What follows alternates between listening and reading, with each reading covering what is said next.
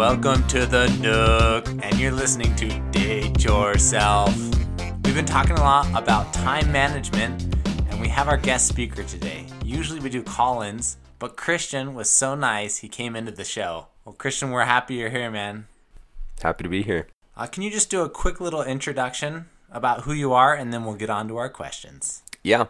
Uh, hi, everybody. I'm Christian Olson. Currently, I'm a student studying music, and I'm also studying medicine. Well, shoot, dude, if you start raking it in, you mind if I come sleep on your couch if things go bad over here? Well, um, I'll give you a job, but no, you can't freeload off me, man. Ah, shoot. You got to manage your time wisely. Confidence, Tyler. Confidence. That's what I'm talking about. So, um, I love music, so I'm a music major, and I'm taking classes on the sides. Christian is one of the most hardworking, dedicated people I've met. And so that's why we have him on the show. Honestly, for all the things he has going on, he balances his time very well. All right, man, man. Our first question for you What are some of the ways that you succeed with time management? Okay, well, first, to talk about that, you have to talk about the ways that you don't succeed. And I think those all come down to a few factors that sometimes we don't think about. First, I would say how we eat, how we sleep, and our motivation obviously have uh, super strong impacts. When I'm successful, it's because I'm getting a good night's rest. And it's not just sleeping the sufficient eight hours, but it's actually going to bed earlier and waking up earlier. I know it sounds crazy because everybody says if you get your eight hours of sleep, then you're doing a okay. But I think the hours from 11 to 1 or 11 to 2, those three or four hours are super important to being able to get a good night's rest so that you feel refreshed in the morning. So you go to bed at nine o'clock? That that's the goal that I'm that I'm trying to reach. Good for you, man. That's sweet. All right, I guess we'll move on to the next question if that's okay with you. Yeah, that's totally fine.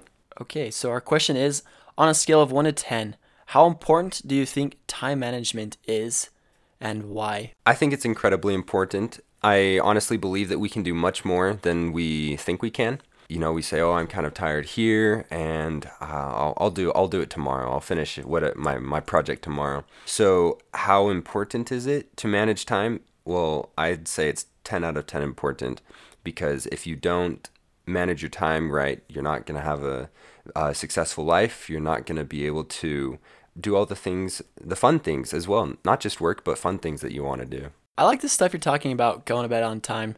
It's something we don't think about a lot when we think Mm-mm, about no, time management, so it's a it's an awesome point to make. But the most productive hours are the hours that you're wide awake. Even though you're awake and you're doing stuff, doesn't mean you're gaining time. You're actually very well losing time. hmm I totally agree. So, how do you know you're getting the most out of your time? That's a hard question because, at least in school, sometimes I feel like I spend a lot more time on homework than I should. And I feel like I'm doing a good job, so it's quality time, but you'll know you're productive when you receive something back from what you're doing. For example, you like woodworking and you're spending a lot of time out in the wood shop. Well, that is a super productive way to spend your time because you're going to be receiving, you're going to make a cabinet or a chair, and you're going to be receiving something in return. But on the other hand, like if you're just playing video games or watching TV and you don't really have a purpose for it, you're just kind of doing it because you're tired or you need a break, well, you're not really going to receive anything from that. You're not going to receive any anything useful in your life. So I'd say that the bottom line about being productive is what are you receiving from the time you put in? And then you can ask yourself, with this activity, what do I get in return? And if it's positive, then awesome, you're using your time wisely. But if the answer is no, I'm not receiving anything, I'm just spending time doing something for nothing, that's when it's pretty safe to say that you are not wa- using your time wisely. I can almost see it's like a danger though if we are doing unproductive activities and kind of just justifying it, being like, oh, I can play video games because it really soothes my soul. lots of people will justify and be like, "Oh, I deserve it." And there's nothing wrong with watching a little bit of TV or playing a little bit of video games, but you really need to be careful. So, if someone were to come up to you and ask, What are a couple of ways that I can be better at time management in my life? How would you answer that? I think we've already answered that question in great detail already. I'll just repeat real quick getting enough sleep, exercising, and a healthy diet. But so, as a music major, I have to practice four hours a day. That's the goal. But I think the most important thing is priority. When I have a big test coming up, my homework classes they take priority. And my practicing kind of goes down a little bit. But when I have extra time, then I, I, I regain that time. I do more than the four hours. I'll do five hours, and I'll practice on weekends so that I can kind of balance that time out if I've lost it during the week, if that makes sense. Setting goals is huge to be able to manage your time. And the thing that I do most often is I think about what I lose if I don't do something. I think about what I lose when I am wasting time.